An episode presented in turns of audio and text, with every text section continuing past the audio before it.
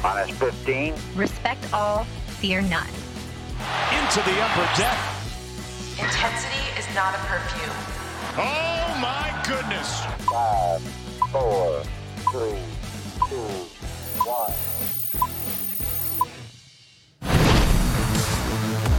Spring training games are underway in West Palm Beach, and we are excited to bring you more coverage here on the MASN All Access podcast. Bobby Blanco, Amy Jennings coming at you live from our MASN web studio in our brand new set background. Really digging how this is looking uh, over the past couple of podcasts. Hope you're watching us live on the MASN Nationals Facebook page and YouTube channel. But if you're not, you're catching us after the fact on Apple Podcasts, Spotify, Google Podcasts, and SoundCloud. Amy, we've got a couple games under the belt short spring training opening day is like two weeks away less than two weeks away I, it's feel like it's going so. it's fast. going so I'm fast like- which we kind of expected but it's been really exciting of course Yeah. if you watched last night the nats were on masn debut for kevin frandsen as the play-by-play guy along bob carpenter we got to see some new and old faces uh, Mm-hmm. sean doolittle made his spring training debut yesterday on the broadcast so that was the first of three games that are going to be on masn during grapefruit league action this spring the next one coming up um, on Monday, one o'clock game, afternoon game against the Marlins from the ballpark of the Palm Beaches.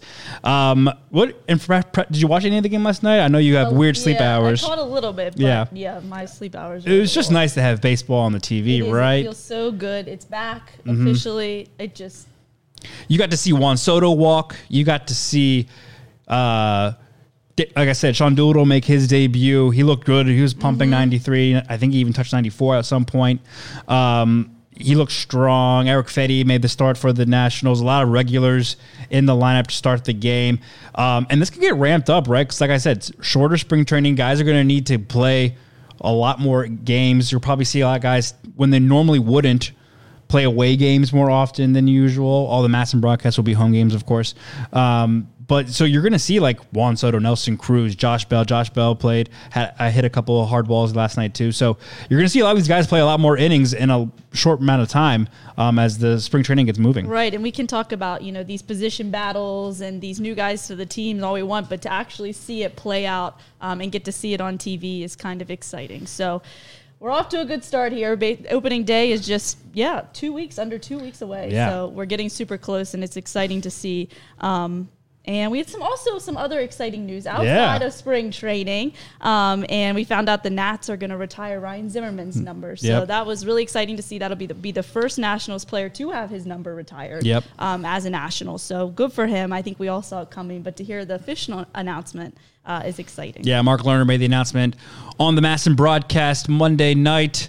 Of course, the Nationals will retire number 11. No other player will ever wear that number 11 in Nationals history. Like you, Amy said, the first player to get that number officially retired. There's a ring of honor. Jayson Werth is up there, um, but those numbers aren't officially retired. Number 11 will be. That'll be a part of Ryan Zimmerman weekend, June 17th and 18th. There'll be a special giveaway that Friday. I believe that actually is one of those. That Friday is actually one of those double headers we scheduled against the Phillies. So um, my guess will be that giveaway will be given out on that night on the nightcap of that game, and then the official retirement will take place Saturday um, during or before the game with a bunch of pregame ceremonies. I will be shocked if it's not a packed crowd for both of those games. It's going to be a fun weekend at Nationals Park. Um, Ryan Zimmerman weekend. Of course, the whole Zimmerman clan will be there. Ryan will be there. Uh, it's gonna be a really special moment. And, you know, we, we obviously have talked a lot about Ryan's retirement uh, since that official announcement came down. We've heard a lot of fans tell a lot of great stories, a lot of special moments that they shared with Ryan in the past. A lot of those happening in spring training, right? Because that's when fans get a lot of great access to the players because it's a way more casual setting. Um, but yeah, I think the right decision. We kind of saw this coming. We figured it would be would happen that he would be the first player to get his official number retired, and now we know the date, June seventeenth and eighteenth. Mark your calendars, buy your tickets. It'll be a fun weekend. Yep. Only 10 other players have been drafted by a team and played 16 or more seasons with that team and won a World Series with that team and had their number retired. So he'll be the 11th on that list. Very fitting. Yeah, uh, right. Ryan Zimmerman. Um, and, you know, aside from all of his accolades, um, actually on the field, he really is Mr. National. And if anybody's going to have their number retired or be the first one uh, to have their number retired officially by the Nationals, it will be Ryan Zimmerman. So that'll be an exciting weekend, well deserved. Um, and we've gotten to see his face a little bit Yeah. down at spring training. So he is not far from the team. Right. and I was going to say, of course, he's still around. Uh, you, he, you know, it, it was reported, not reported, but like pretty widely known that he was making appearance at spring training. We talked about that either last week or a couple weeks ago. That Davey wants him to talk to the young guys. You know, he spent a lot of time at minor league camp um, and talking to the young prospects down there and showing them like the right way to go about things. We know about Ryan's you know post playing career contract with the Nationals. He's going to be involved with the organization. He's going to be around. Um, it was cool seeing him. You know, it was weird seeing him. I don't know if you saw the pictures that some of the reporters were tweeting, but he was like out there at spring training, like in In a in a, jer- uniform. in a uniform I with a yeah. hat. I think he even wore it as number 11, but we know he's not a player. Yeah, Um, it felt weird a little bit. I was like, and it's kind of funny to think that now with the, his number being retired, he will be able to always do that. You know, he'll always have a number 11 jersey ready for him whenever he goes to spring training. And that won't ever have to be a problem being confused with another player wearing that jersey because Mm-hmm. it'll always be his number. So that'd be kind of cool to see. Uh, I'm sure he'll be around. I mean, I'm pretty sure he's got a house in his family. Like, I've spent a lot of time in Florida, of course, you know, during his playing career. So I'm, I bet you he'll be around a lot more during uh, camp, um, especially with the minor league guys, because Davey really wants his that veteran influence on him. And you know, when you see Ryan Zimmerman walk into a room, you know, if you're a young Nationals player, you know that you know this is this is the guy, this is Mr. International. You want to hear and soak up everything he has to say. So very exciting. Also coming down yesterday on the Ma- MASN broadcast. Fewer details on this, but Mark Lerner also announced that the Nationals will be unveiling a new jersey this year, a new alternate jersey. He was very, I, I don't want to say cryptic, but didn't just give out any information about it. Just said that they've been working with Nike for a couple of years now on this uh, new look, and uh, it's going to debut. He said the 29th, but was unclear whether that was going to be March, April, or May. 29th. Uh, I Just my guess is for not going to be March because that's in seven days, and, and that wouldn't really. Well, maybe. but in a spring training game, what's the, the- why would you do that? Why, yeah. why- well, wait- maybe they'll just unveil it and then wear it. Yeah. No, you're probably. Either way, uh, you know, if, if you pay attention to Nationals Twitter, there was a very odd tweet that they posted a couple of days ago with just two color schemes, and then now with this announcement, we can kind of connect the dots and figure out that it's going to be a cherry blossom themed jersey Mm-hmm. uh, with that pink and slate color. Uh, you you don't look you, you I look don't know if I skeptical. love it. I'm gonna be completely honest. I don't know if I love it, but it'll be cool, unique. I guess. Well, okay, so all right. Uh, my guess is May 29th because Oh, it's on if he said 29th, it's Memorial Day weekend. And they're at home on a Sunday. Okay. Late May would be a good time to dis- Yeah. debut The a, blossom. a But cherry blossom we, like, jersey. in the peak of cherry blossoms right now, though. Actually, yesterday was the first day of spring, and wait, no, the first day of spring was over the weekend. Um, so it was Sunday. I think yesterday I saw that someone said that today. I don't know who these people are. Maybe the National Park Service, but that was yes. Monday was Where- the. who are your sources, Bobby? Twitter. I just follow the local news guy, news guys on Twitter, and they said that It was the. the official said that Monday was the peak bloom for the cherry right. blossoms, and they are not at home on May 29th. So my guess it will be or April 29th. Excuse me. I'm, So May May 29th, 29th. will be that jersey reveal. So exciting, very DC themed. And Mark Lerner did say that it's going to be DC themed. Fans will be excited to see that. So a new twist. And you know what? I mean, you know, don't, not to get on a tangent because we have baseball things to talk about too. But I really like. I think baseball has a very good opportunity just to create so many different jersey schemes Mm-hmm. and colors and stuff like that because fans eat that up. It's more merchandise to sell. You know, it makes the game more fun. you know, true. remember the Players Weekend jerseys of old from a couple years ago? Those were always fun with the nicknames on the back. You know, they're just. I, I like that idea, being a little more creative and thinking outside the box, not just the standard uh, white curly W yeah, and blue the Nationals, are still a newer team. You know, Yeah. you can kind of do a lot more with your jerseys than say, you know, some organizations that have been around forever, and you have that tradition that you know you don't want to break. So Yeah. they do have an opportunity to be fun. So you're right, Yeah. Bobby. I I like. All right. I'm gonna get in the spirit. You Let's see what me. they look like. I mean, I I might not buy a full jersey, but maybe a jersey or maybe a, Yeah. a hat if they have a special hat that comes Ooh, out. I'll, yeah, I'll, I'll snag one of those because Maybe we'll wear them on the podcast. Hey, hey, let's do it. And maybe we can get at Nationals to send us a couple to promote Yeah. uh, that weekend, Memorial Day weekend. Um, all right, let's talk about baseball because there was actually a lot of news, baseball related news over the weekend. Spring training game started on Friday, and before the first pitch of Grapefruit League action was even thrown for the Nationals, some heartbreaking news. Carter Keebum, originally slated to play third base in that game, was scratched early from that game. We did not know why until after the fact elbow soreness. What, what he was called, uh, he called it um, on Friday. It was supposed to be a, a game against the Marlins. A sore right elbow, never a good sign when you hear right elbow and knowing that that's his throwing arm, um, even though he's not a pitcher. Saturday, it was revealed to be a flexor mass strain in his right elbow. Okay, not as serious. That's something that you know takes some time, but it's not devastating. Then on Sunday, Carter told the media that he will probably be out four to six weeks per the doctor uh, with that strain, and he was shocked, very upset. Um, by all accounts, we didn't see too much. Obviously, you and I had not been down there. I think Mark Zuckerman had just gotten down there, so we did not see very much with our own eyes how Carter was looking in camp. But Davey Martinez was very had a lot of high praise early on. Said he looked great. He came into great camp with great shape and was playing really well during the drills at third base. And then yesterday on Monday, he lands on the 60 day injured list, and it's also revealed that he, along with that original flexor mass strain, has a UCL strain, of course, the Tommy John ligament in his right arm. So he will be out for an extended period of time. Um, we're looking at at least two months. Clearly not going to be open on the opening day roster for Carter Kieboom. Yeah, anytime you hear UCL, it kind of makes you cringe a little bit. Obviously, if it's bad enough, he'll need surgery to repair it. And then, of course, if it's torn, it could end up him needing Tommy John. But he said he came came into camp, it came, came out of nowhere. He came Yeah. into camp feeling really good, and it kind of caught him by surprise. He said he was shocked. So you definitely don't want to see that. They said, you know, four to six weeks for now, and then they'll kind of take it day by day as far as what he needs. But Nothing good ever with your throwing elbow. UCL, you don't want to hear it. And when Carter Kieboom, it's like this kid just, he hasn't necessarily been bit by the injury bug, but it just seems like he can't catch a break, um, especially spring training when he's still fighting for that third base spot. Yeah, you look. If you remember back to last year when um, the Nationals needed infield help and they brought up Luis Garcia instead of Carter Kieboom, that wasn't because Carter was hurt. Luis was just playing better, and they had more faith in Luis Garcia taking everyday reps in the on the major league roster than Carter. And now this was the year. You know, he was probably going to be your opening day third baseman. Yeah. And um, oh, I mean, there was still. You know, we still have two weeks left of camp. The Nationals have brought in reinforcements, which we'll talk about in a little bit about uh, to, to, to battle Car- Carter for that spot. But it was looking like Carter Kieboom would be this opening day third baseman. I don't think Dave actually went out of his way to say that. I think he was still pretty open to the competition idea, but it looked like that way. And now, of course, that's not going to be the case. And you're right, just a tough. This is one thing though that Carter could not help. You know, before we talked about, you know, he needs to improve in the plate, he needs to improve in the field with his glove, he needs to be quicker with his um, transition from glove to hand and throwing the ball across the field.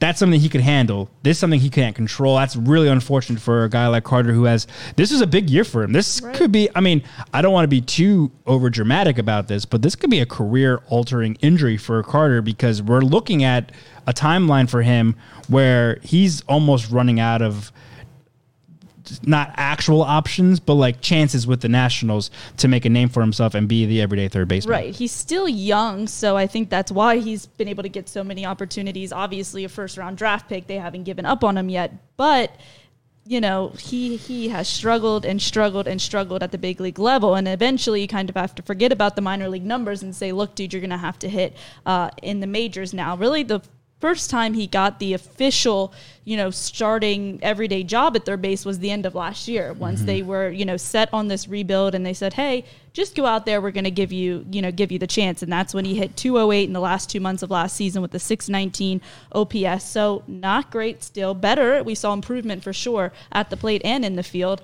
Um, but still not where he needs to be. So I think going into camp, he was going to have a battle for that starting uh, third base spot. I think they still would have gone with him um, on, on opening day Yeah. in that third base spot. But I think there was still, you know, a competition, and obviously they brought in backups, kind of like they did last year. Like he was going to be the guy.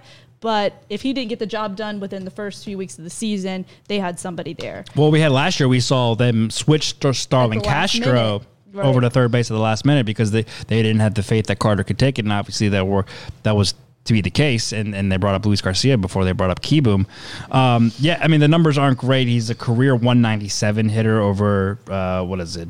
106 games. We kind of talked about that earlier in the season that he hasn't had that much of opportunity. It's a small sample size over three years, and of course 2020 was a shortened season only eight home runs and two of those came within like the first like two weeks of his major league debut remember he like sh- you know took the world by storm or at least nats fans by storm by hitting a home run in i think in his first major league game if not his second um, and then he hit another one like a couple games later and then ever since then he's been it, very much, quiet yeah.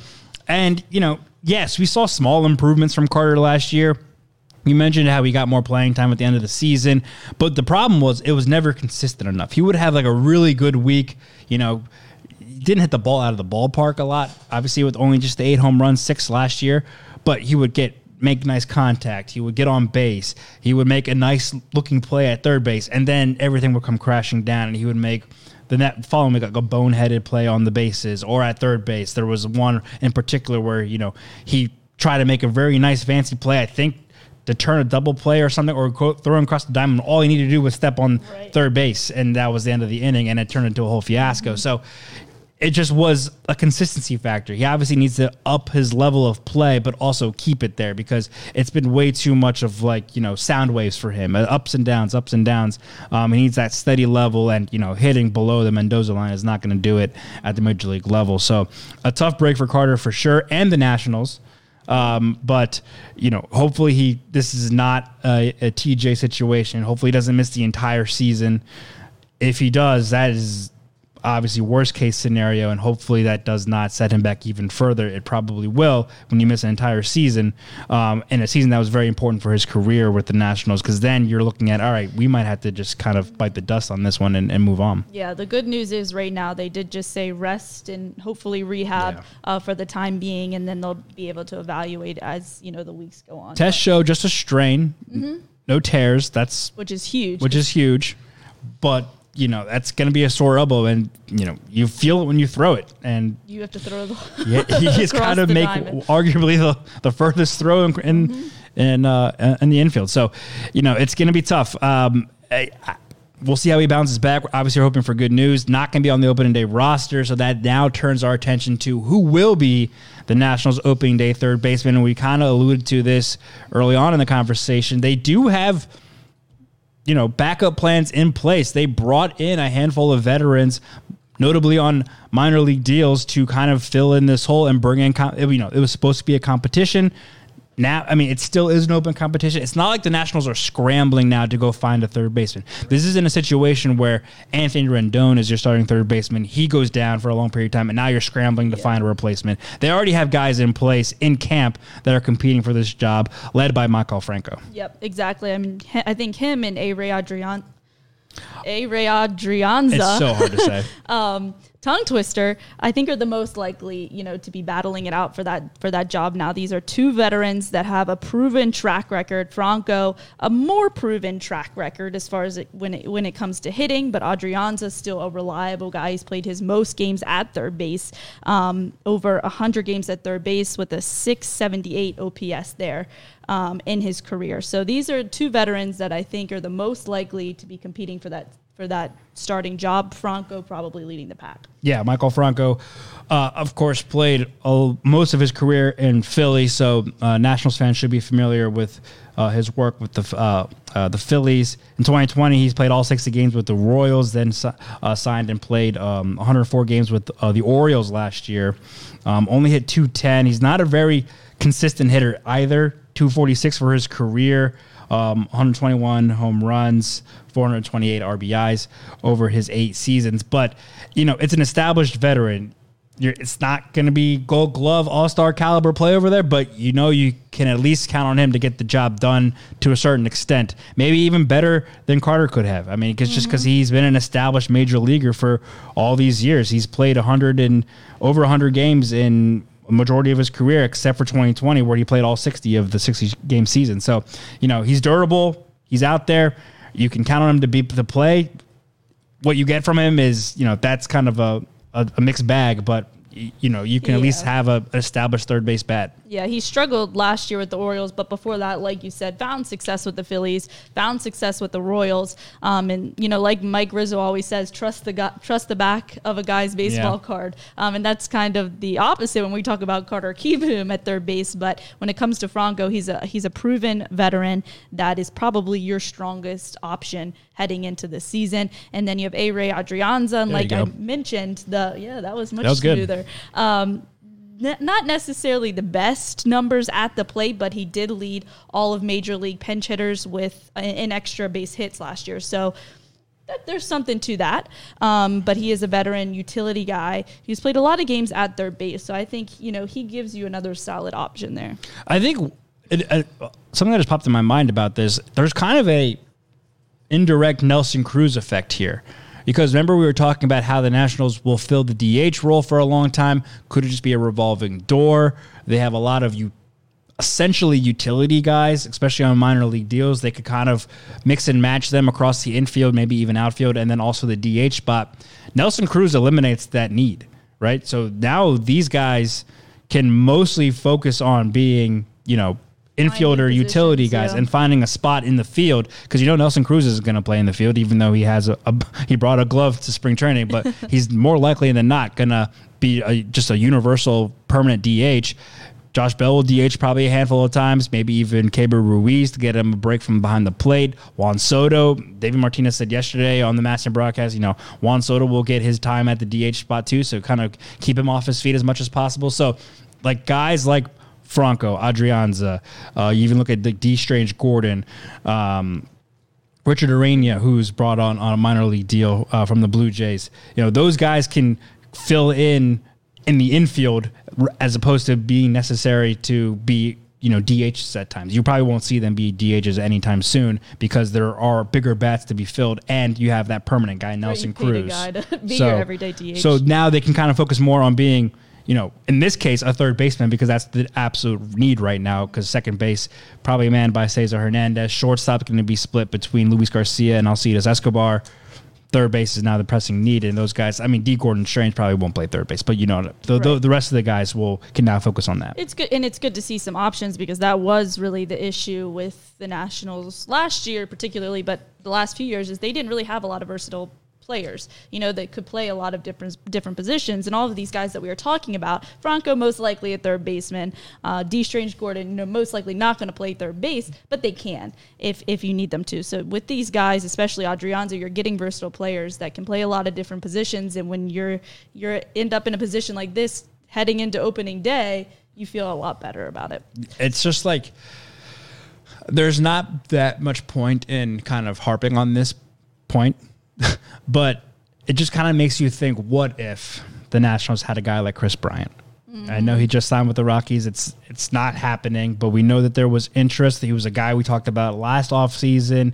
Not so much this offseason because was going to cost more. The Nationals' focus had shifted from competing to rebuilding, but this is kind of situation where you just kind of wish you had a Kris Bryant type because not only is he an all-star caliber third baseman, but he can play in the outfield. He's got more versatility.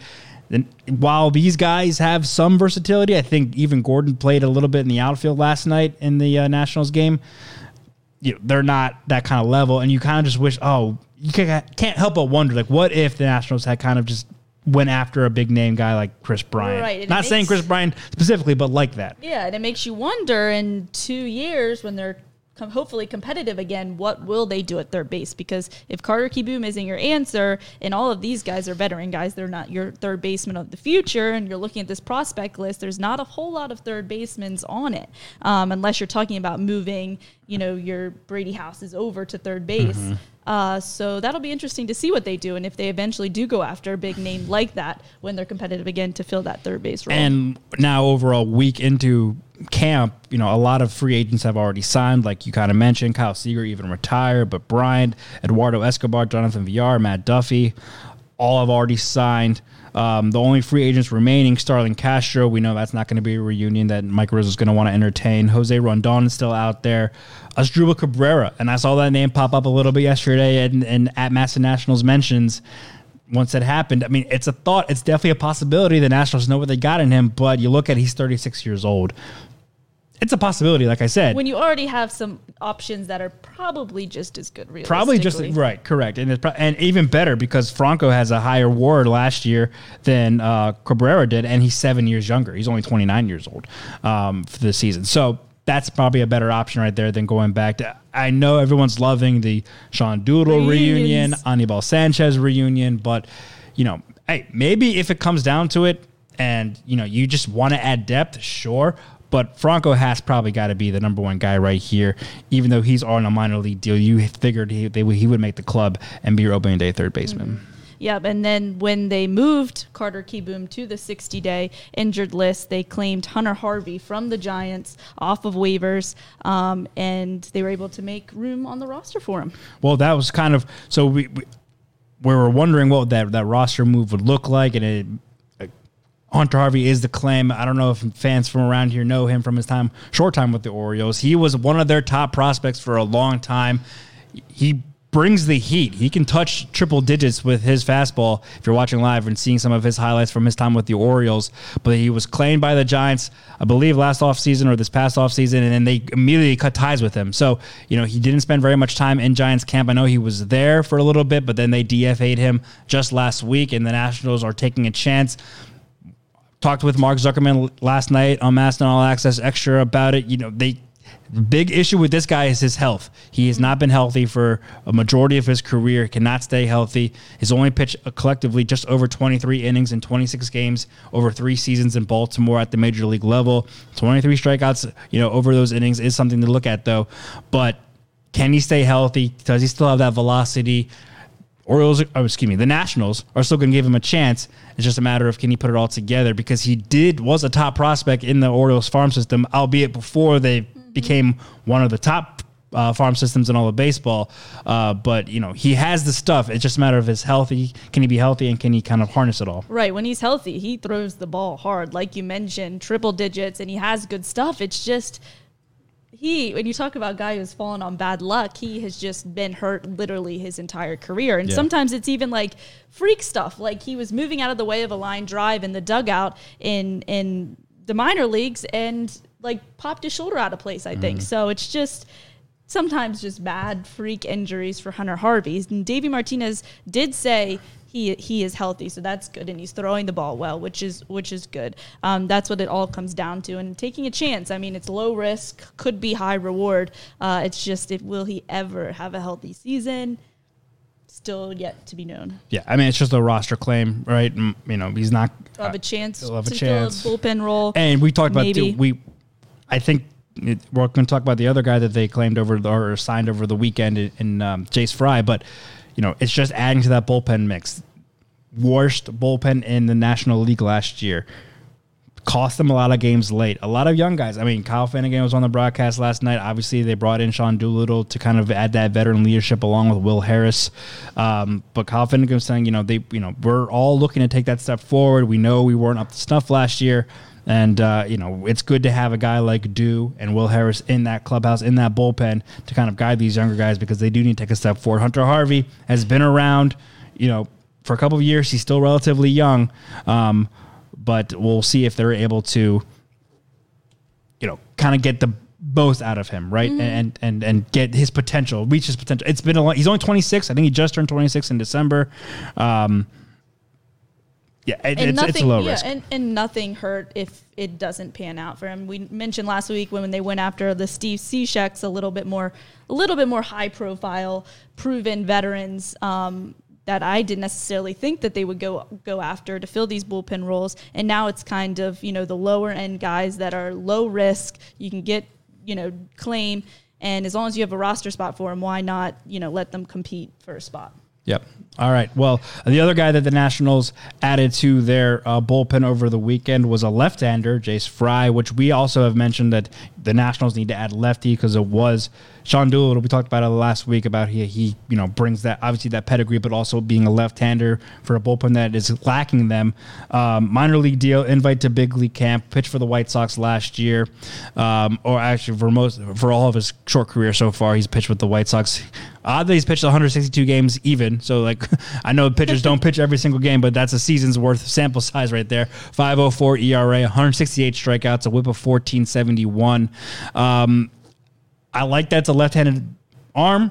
Adding to that because you can't just like I said, we can't just go in with Sean Doolittle, um, uh, uh, Sam Clay, uh, and um, who's the guy that claimed from the, the Guardians, Perez. Perez, yeah. Uh, so they need to add lefties.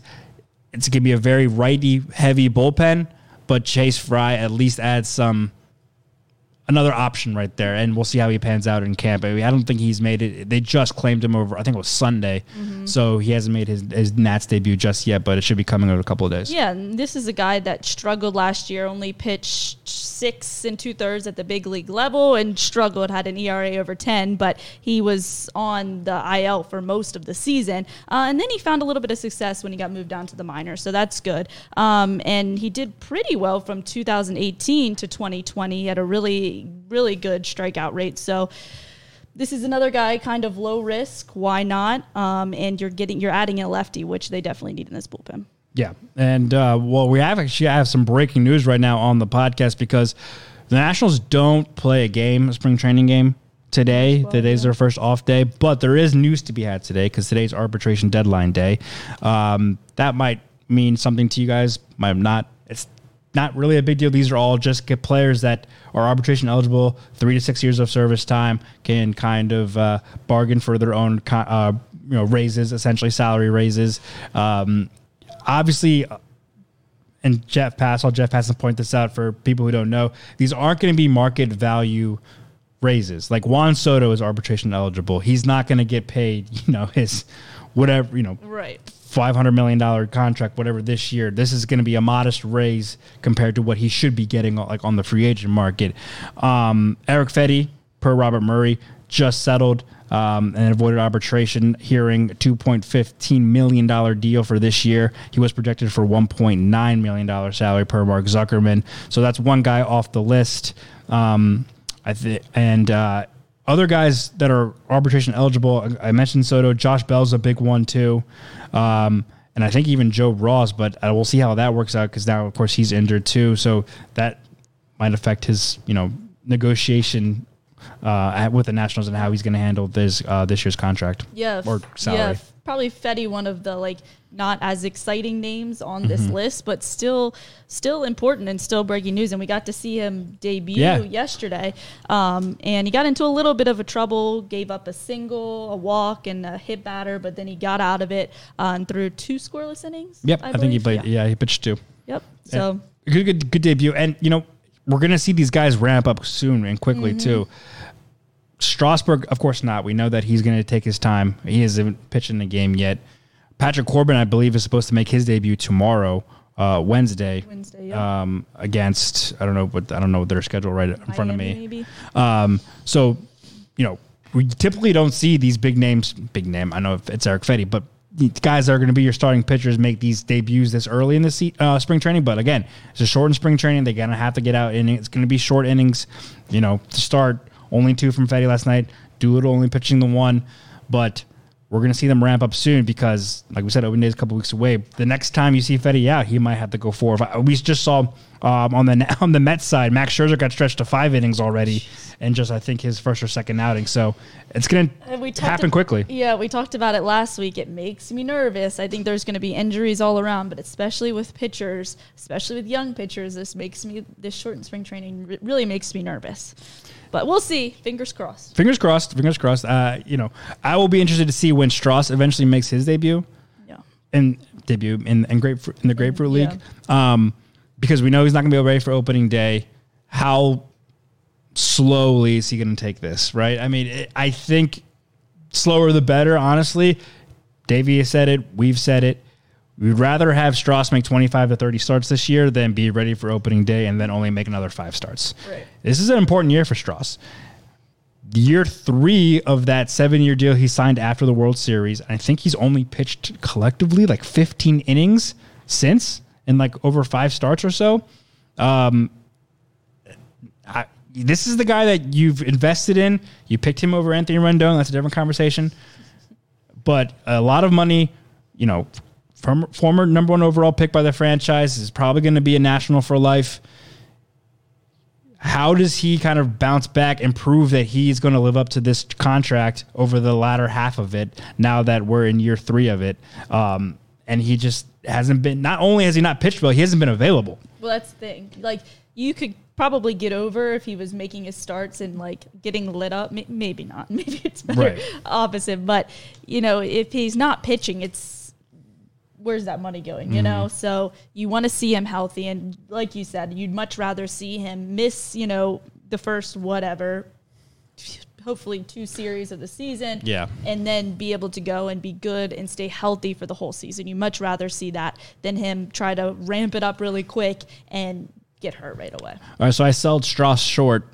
He has pitched in 26 and two thirds innings since he signed that contract. Five in 2020, 21 and uh, two thirds last year, and only five starts. So he's made seven starts since he signed that contract. It's not enough, Bobby. It's not enough. I mean, Strasburg is not going to be a guy that you look at the deadline to, to flip, to trade. Not with that money, not with the lack of production he's had over the last two years. So he is here for the long haul. And I mean, like I said, you need him available for those 20 to 30 starts in the later half of the season, even if he misses the first two weeks of April. Um, that's what you need him to be because other than that, Patrick Corbin has a lot of question marks. There were even people saying should the Nationals try to trade him. I, that's just not a possibility in my mind with his lack of production over the last two years and still three years remaining on his deal. Um, a lot of money. To, I know he's left-hander, but I just don't see how the Nationals. One, I don't think they were going to try to trade him. Two, I don't think they'll find a partner to trade for him. Um, and then you got a lot relying on Josiah Gray. You now have Joe Ross out for an extended period of time. You have Erick Fedde now back into taking a reliable uh, uh, or a big position in this rotation. Paolo Espino, I think, made his debut last night as well. You know, can you count on him to give you innings? He pitched admirably in Strasburg's place last year, but can you go another season of him being a part of this rotation for the long haul? I, Strasburg needs to be the, the number one guy. Yeah, like you said last week, right now, Josiah Gray is really the only sure thing Yeah. in this rotation, and he got You hit got- around. I will This just in, Josiah Gray gave up a home run. yeah, um, in his debut. You're not super worried about it, but he's young, you know, Yeah. and for him, they need Stephen Strasburg to lead this rotation when push comes to shove. For Gray, he was he said after the fact too. It's like I am still learning how to be a major league pitcher on a daily basis, and I have to be able to. I, he did bounce back. I think he gave up. I know it no is at least two. Did he give up 3 mm-hmm. homers in his first outing? But he said he you know he was able to shrug shrug them off and and, and try and come back and you know, it's a mental thing too, right? Because like you, with all that pressure on him, being one of the centerpieces of that big Max Scherzer Trea Turner deal with the Dodgers, along with Keibert Ruiz, and now you're expected to be the number three guy in this rotation behind, you know, Stephen Strasburg and a Patrick Corbin, and then your first outing you kind of get blasted. You could easily kind of like hold your head and you know hang your head low and like be really down on yourself. He said he feel, still feels confident and ba- mm-hmm. came back and, and thought he pitched well. That happens too. I mean, it's, spring training home runs, especially in Florida where the wind blows, it's like take that with a grain of salt. It's how you can bounce back to it. And I think Josiah Gray. Looking forward to his second outing, and, and hopefully he's able to keep that ball in the yard more often this Right. year. First outing of the year, you're not super worried about it. It is how he bounces back. And that's what it comes down to with young pitchers. You can't get too down on yourself. You Mm-hmm. have to learn how to come back. And I'm sure Davey Martinez and this pitching coaches are working with him. He's just establishing a routine down there. He's just Yep. establishing a spring training routine and how to amp up for the season. So excited to see his next outing, how he bounces back. And um, yeah, he's really the only short thing in this rotation right now. Yeah. So. Um, other more piece of note uh, to get to before we get out of here. Um, again, no baseball today on the national side. There are still being holding workouts, but MLB Pipeline did come out with their new top 30 rankings of the Nationals prospects. We've been waiting for this for a couple of weeks now. It finally came out no real surprises. I was just interested to see where Christian Vaquero landed. Cade Cavalli number one, Brady House number two, Cole Henry jumps up to number three, Jackson Rutledge stays at five or four, excuse me, and then Christian Vaquero enters the top thirty at number five. Uh, that's a pretty high praise, and that's why the Nationals went after and gave him the largest signing bonus to any international prospect in club history. Um, he's already a top five prospect in their system that is looking to kind of rebuild and get back to prominence in the baseball world. Yeah, that's exciting to see the Nationals, you know, making strides with this organization right now and with this farm system and within the, you know, international market, which Yeah. is even more exciting to see them get a guy like this, this high profile and slide in there at number five. And good for Cole Henry moving up Yeah. the list. And honestly, I was a little bit surprised that Jackson Rutledge didn't slide further than he did. You know what? Me too. Actually, I was actually surprised too. I thought he would definitely fall out of the top mm-hmm. five. Um, with all the injuries he had to deal with last year and how good Cole Henry looked in his limited action, and Jackson kind of struggled. But I, that, I think that goes to show that he still has a lot of potential. He's thought very highly of. It's just can he be healthy? Can he put it all together? We'll see. And then also kind of tying back into that rotation conversation we just had. You know, you you need Stras and Corbin to be themselves too, because you don't want to put too much pressure on Cade Cavalli. You don't want to have to bring him up at the beginning of the season and have him be a part of the rotation. You want to bring him up once he's ready. Get him a couple, whether it's double A or triple A starts, probably eventually triple A uh, to start the season, and then bring him up whenever he's really ready. You don't want his first outing of the season being at the major league level. Right. You don't want his debut to be a product of what's going on at the big league level. You want it to be a product of his success at the minor Yeah, league. I don't think they would do that because they do like you know they've got Sanchez, they've got Aaron Sanchez, um, they've got other guys in place that they could you know oh yeah, we have we have all the Sanchez. right so many Sanchez's and you know what uh, and um, Adrian Sanchez is also a guy we didn't mention in terms of third base conversation. We know that he can come up. I mean, he's not a great bat, but. He's better probably defensively than Carter was, so you know he's got some experience there. But uh, yeah, you don't want too much pressure landing on Rutledge and Cavalli uh, to start the season out. in the mid. they wouldn't, I don't think, because like we said, but you know, you that's also another reason why you want guys like Stras and Corbin and Josiah Gray to really hit the ground running come uh, Yeah. opening day. Yep, exactly. And so now spring training games are officially underway. We Mm-hmm. had our first weekend. Uh, the season's coming extra quick, but all these position battles and who you might see in the rotation and guys trying to make the opening day roster, you're getting to see happen live. So Yeah. it's in in live games, and you're getting to see them battle it out themselves. So exciting to see. Um, and no game today, No game but today. tomorrow against at against the Marlins, right? Yep. I think Uh, it's our first away. Official Yeah, it's, away. it's yep, official.